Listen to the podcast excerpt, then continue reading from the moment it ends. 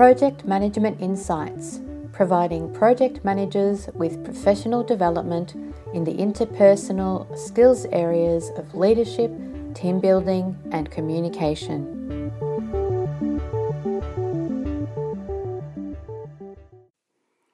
In today's episode, I want to talk to you about the five ways to get team members on side.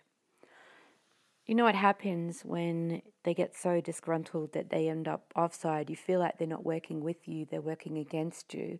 Well, these are some of the things that I've used and that's helped turn that around and had those team members back working and feeling like we're actually part of a team, the one team working together. So, the first thing is to share information with them oftentimes what I notice is that when I get so caught up and busy in my schedule and making things happen and resolving issues and making sure risks don't occur, I get so caught up in all of that that I forget to share information with the rest of the team.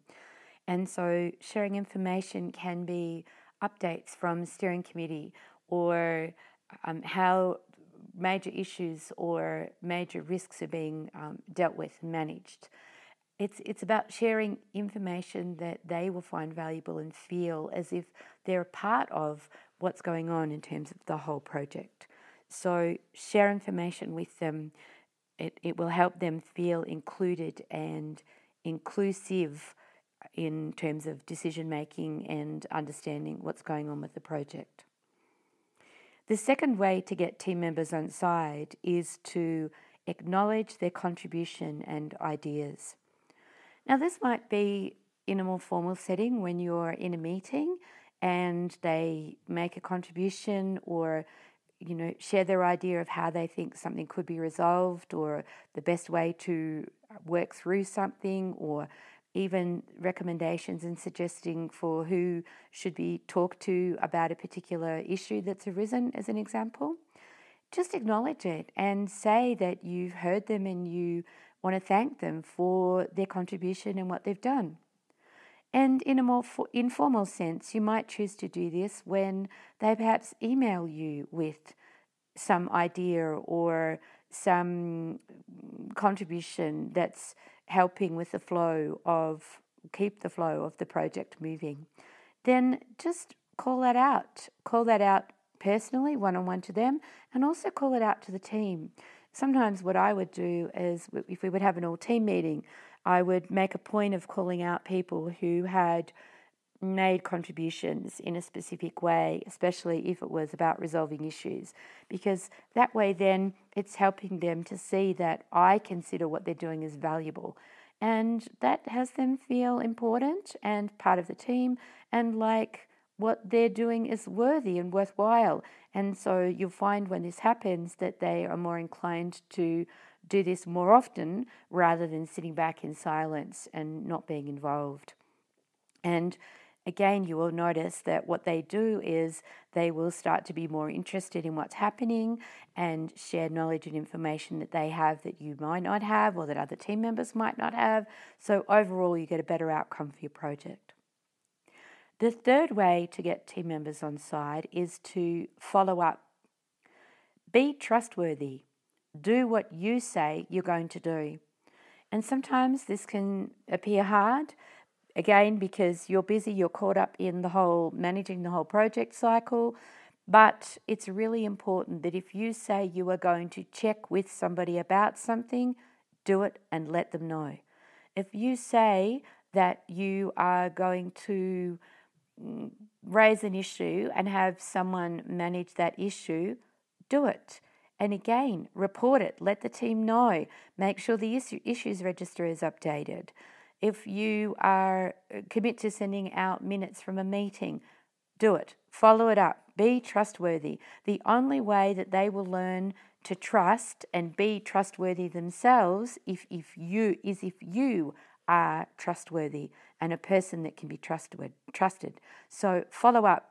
Do what you say you're going to do, and you'll find that it will shift their own ability or own way of being trusted. They'll become more trusted again, and they'll dive in and be involved. Now, the fourth way to get team members on side is to delegate. Yes, Take your hands off. And this can be the most difficult thing to do when you're a project manager. You have your way of believing that it needs to be done. You're not sure whether those the person that you want, you know could delegate to has the skills or the desired knowledge. Guess what? Sometimes what you have to do is trust.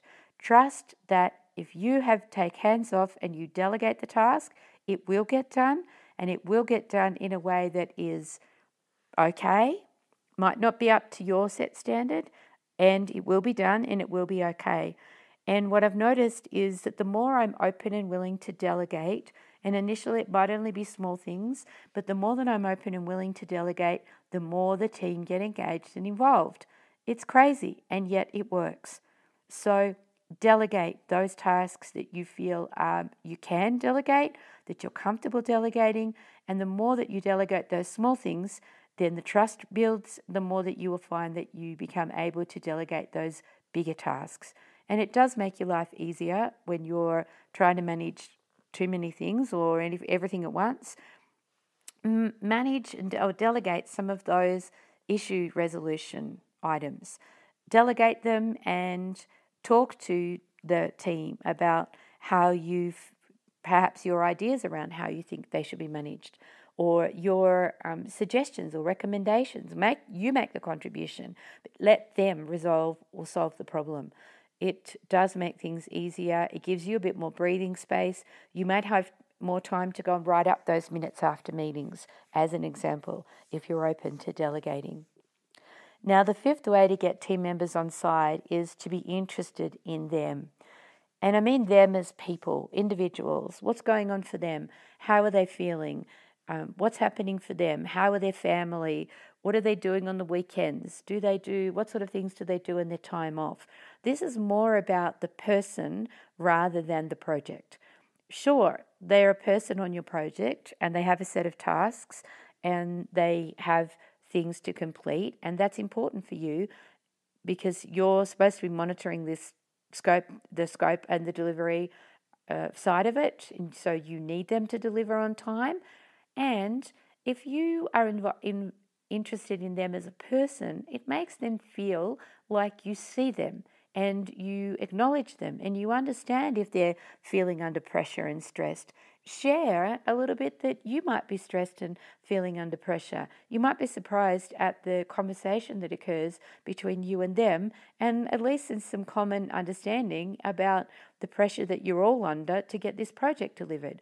Whereas if you treat them like a person doing a job, you're not going to get the best out of them, and they're going to feel as if you don't care, you're not interested, you don't want to know, you don't you all, all you want is to be that slave driver that wants the end delivery. Not good from a person's perspective.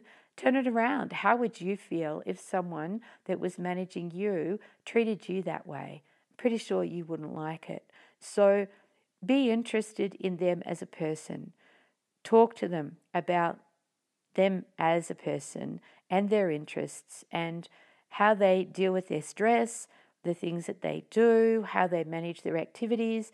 As I said, you might be open, and if you're open enough, you might be surprised what you can learn, and maybe there might be a skill that you can pick up from them that you're not aware of. So be interested, don't just be about the project. So if you take each of these five things and look at if you're doing any of them with the people in your team, especially those that you notice are offside, have a go just practicing one of them. Try one of them and see if it makes any difference. And then if it makes a little bit of difference, well, great, try another one. And put all these five together, and you're going to find that those team members that were offside are completely back on side with you and the team, working to help you deliver the, te- the project on time as a part of that team. So these tips work, these ways of working work. They've worked for me, and I'm sure they'll work for you if you use them and give them a go. See how you go. I'd be interested to know. So give me your feedback. Until next week. Thank you for listening to this Project Management Insights podcast. Be sure to visit projectmanagementinsight.com and sign up for our monthly newsletter or to receive updates on upcoming training.